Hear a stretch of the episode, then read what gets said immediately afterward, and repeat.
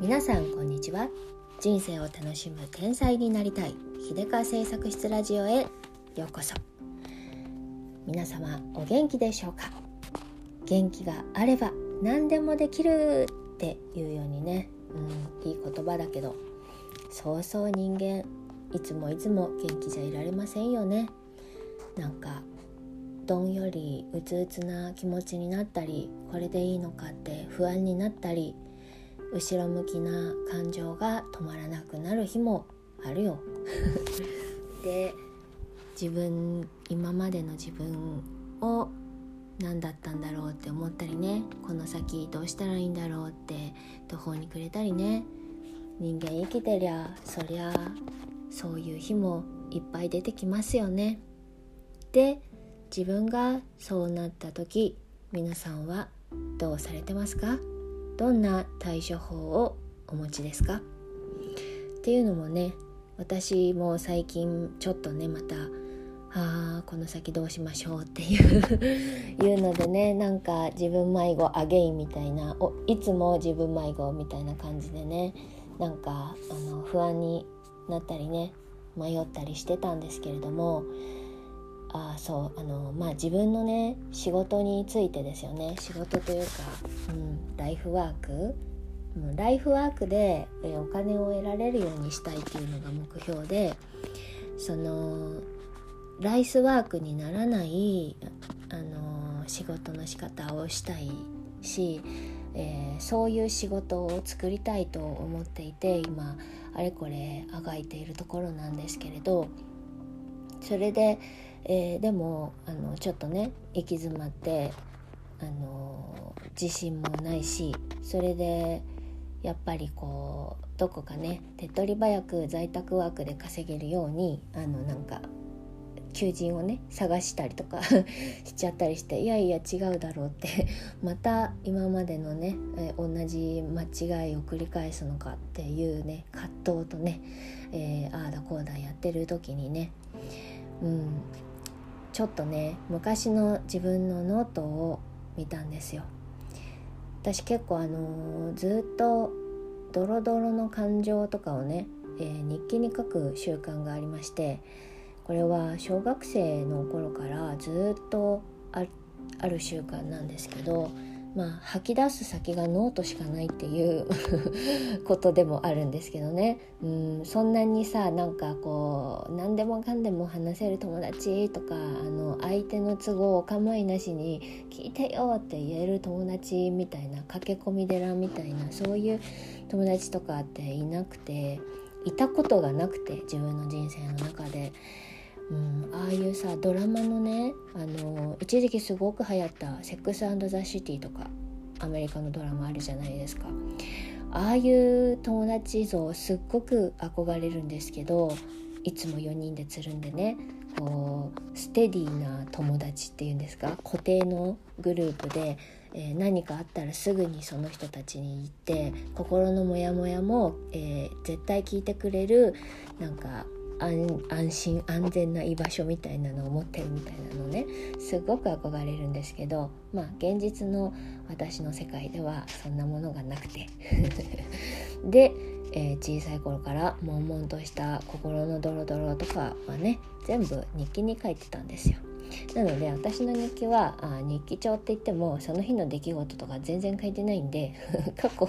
何月何日に何してたっていうのはね分かんないんですけど、うん、あの気持ちのあの状態ならすごくよくわかる。であのめちゃめちゃ絶好調の時はね日記書かないんですよ。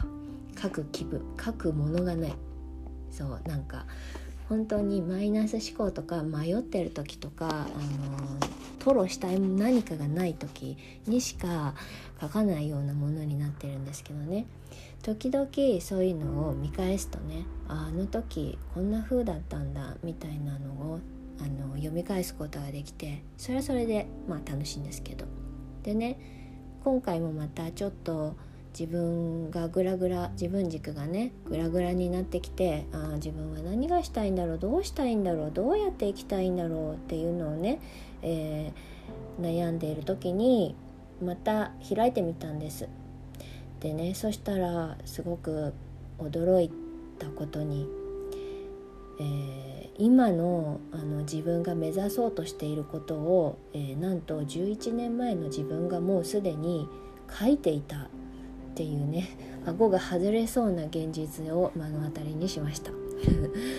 それはね2010年の10月に書いた私の記録で記録じゃないな気持ちであのちょうどまあ結婚が決まって、えー、でも転職も決まって中国に転職するっていうことが決まりでだけどあその仕事はあ中国語のね、えー、を使う仕事として、えー、もう一歩、えキャリアを積むためにね現地であの営業職として、え働こうみたいなのを決めたのに、え私のノートにはねやりたいことにあの物を作りたい絵を描きたいみたいなことが書いてあったんですよ。心が痛むよねそれ11年前にそれ書いててずっとやってなかったのかよあんたみたいなね。であの自分が思う、えー、豊かな暮らし。その時はねやっぱりまだあの生活も安定してないし仕事をとにかく一生懸命やろうと思っててね。でお金ができてゆとりができたらやりたいこととしてね、えー、文章と絵で可愛い世界を作りたい。なんていうことを書いてたんですよ。でねその当時の私の思う豊かな暮らしとはっていうのにねたっぷりの睡眠をとってゆっくり部屋の掃除ができて手をかけた料理をして大切な人とのんびり食事を味わう味わうそんな日常を送れるで時間をかけて旅をせ旅をしていろんな土地の人々の生活を除くそれで良質のものを必要最低限持ってシンプルな豊かさを、えー、極めてるで程よい体のメンテナンスができる金銭的余裕を持つっていうのが当時のね11年前の私の思う豊かな暮らしでねなんと、うん、それだけ見たら今の私は、旅以外のこと大体やれてるんですよね。もちろんそのめちゃめちゃ金銭的に余裕があるというわけではないけれどちゃんと体のメンテナンスのための、えー、時間とお金を、えー、用意予算をね自分で用意できるし、うん、なんかそうシンプルな豊かさはね 今まさに求めるために頑張ってるところだしあれ？みたいな。自分軸すごくブレブレだってすごいいつも思ってたんですけどあ何にもブレてなかったむしろ11年前の私は11年後の自分を予言してたのかっていうようなことを書いていてあのすごく驚いたんですね。でいずれあの何らかの形で、えー会社に依存しない、えー、生き方をしたいみたいなことを書いていてそれはあのまだわからないけれどフリーランスなりなんなりあの自分でお金を生み出せる何かを見つけて、えー、どこにも依存しなくても生きていける人になりたいみたいなことが考え書いてあってね。それをまさに今の私があの目指そうとしていることでありあらずっと思ってたんだと思ってね。あのおそらくね会社員とかそういうのが自分に向いていないっていうのもうすうす本能的には気づいてたんですね。それを気づかなくてあの頑張ってあの自分の体に合わないサイズの服を無理やり着ようとしてもがいていた残念な自分だったんだなっていうのにね改めて あの気づき、うん、そして本能のところでは、えー、やりたいこともあの目指そうと思ってる暮らしもね全然ブレてなかったのに脳みそレベルに落とし込めなくてあのやっぱりマインドブロックですかねがすごくすごく、えー、かかっていたんだなっていうのがね改めて気づかされました。でえっと結局そのやりたいことを探そうとか自分のあの気持ちピンとくることに、えー、集中しようって思う思ったそばからあいやいやこれではダメだ。やっぱりちゃんとあのいいいいあのなんていうの？会社員になろうとかちゃんと固定した安定した、えー、収入を得られるようにしなければとかあのこのままずっと専業主婦ではいけないとかね。なんかこうなんというかねなんとなく周りのあの世の中のえー、動向とかそういう、えっと、もともと、えー、持ってる固定自分が持ってしまった固定観念とかにねあの引き戻されて、えー、あなあらねばならないだろう何かに戻っちゃって。で戻ったら今度やっぱりしっくりこないななんだか辛いなこんなことで自分の人生削ってどうしようってまた思い悩み。そしてやっぱりやっぱり間違っている。私は私の心に素直に生きるんだって言ってそのえっ、ー、とね、え会社なりなんか働いてる先を辞め戻フラットなとニュートラルに戻して、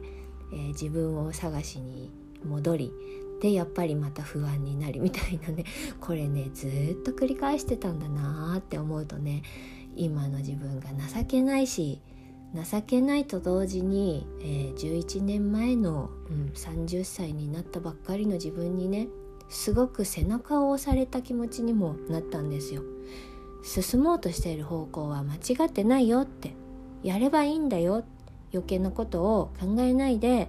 自分がとにかくやろうと思っていることをそのまま、えー、突き進めばいいんだよってね言われているような気がしてすごく励まされたんですよ。過去の自分に。これすごいなノートの力ってすごいなって思ってね。あのとても元気が出たんですよ。自分でね 自分を元気にして何やってんだって感じなんですけど、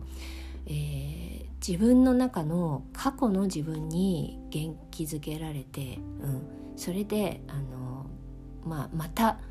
今ね迷いが消え去りこれでいいんだ。このままでいいんだ。そして今やろうとしていることをこのまま取り組んでいこうっていうね、えー、気持ちになりとにかくそれにねそれを形にしてあのそこがねそこが今、えー、お金に直接ならなくてもとにかく私はこれを、えー、ちょっと今ね取り組もうと思ってることがあってねそれを完成させるんだ。そのねあのもう一回ね難しいことは考えるの抜きにしてとにかくこれを完成させてそれから、えーそえー、難しいことはお金とかねこの先どうやって、えーと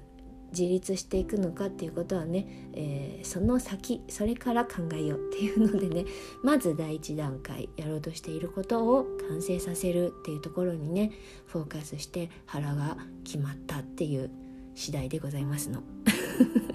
それでねあの本当に私の場合はこのノートの力が本当に大きいなっていうのをね、えー、思い知らされてでしかも11年前からモレスキンノート愛用してたんだって 改めて思うとねなんだかな好きなものって結局ずっと変わらなくって好きなものも気になってたことも、えー、自分がいいと思ってるものの価値基準も結局根っこのところは何一つ変わってないんですよ。そうで変わってないのにえー、自分が素直にそれを受け止めきれずにねスルーしてスルーしてかわしてかわしてなんか今はちょっと違うからとか今ちょっとあれなんでみたいな感じでね避けて避けて 今日に至るみたいな感じなのでねもういい加減あのちゃんと受け止めようとね、うん、真正面からちゃんと受け止めてちゃんとこれを形にして、えーでその先ねどうしようかなっていうのはねまた考えようっていうことでねコツコツと、あのー、小さなところから、えー、自分なりの、えー、創作活動続けていこうかなと思っています。そんなわけで、あのあの皆さんはね自分に迷った時とかあ落ち込んでる時とかどんな対処法をされてるのかなってねこのラジオを聴いてくださってる方はどんな風に乗り越えてるのかなってね、えー、いうのもなんか興味があって私の場合はこんな風にしてるよとかねいうのがあったら教えてほしいなと思います。それぞれの乗り越え方とかあると思うし自己流のねその人その人に合ったあのやり方きっとあるんだろうけれど自分なりのね気分の上げ方持ってるとすごくいいですよね。でメンタルって何歳になってもやっぱり、うん、アップダウンあるしずっとあのいい状態ずっと元気っていう状態ではいられないですよねももう気持ちの持ってき場がないくらいのモヤモヤを抱えた時とか本当にみんなどうしてるんだろうってすごく気になるのでよかったら是非あの概要欄に E メールアドレス貼っておきますのでそんなところで是非教えてほしいなと思います。で私はあそんなわけでね今年もやっぱりノートにお世話になったしモレスキンのねえっ、ー、とえーラージサイズっていうのかな A5くらいの大きさなんだけれどのノートを使っててやっぱりこれがいいなとちょっとね万年筆使うと裏写りしてそれは難点なんですけどでもやっぱりこれが良くてこのサイズ感が良くてこのハードカバーがいいなって思いながら来年もねしっかり手帳とノートを使って、えー、自分の頭を整理して軸がぶれないように、えー、間違ったところに行かないようにそう残りの人生は絶対に自分にピンときたところで、えー、頑張っていきたいと思っているのでね。そこでなんとか、えー、結果を出して花を咲かせたいなと思っているのでねそんな感じで頑張っていこうかなと思っていますはいそんなわけで今日はこんなところでおしまいにしたいと思います最後まで聞いてくださってありがとうございました皆様にとって良い一日でありますように。じゃあまたね。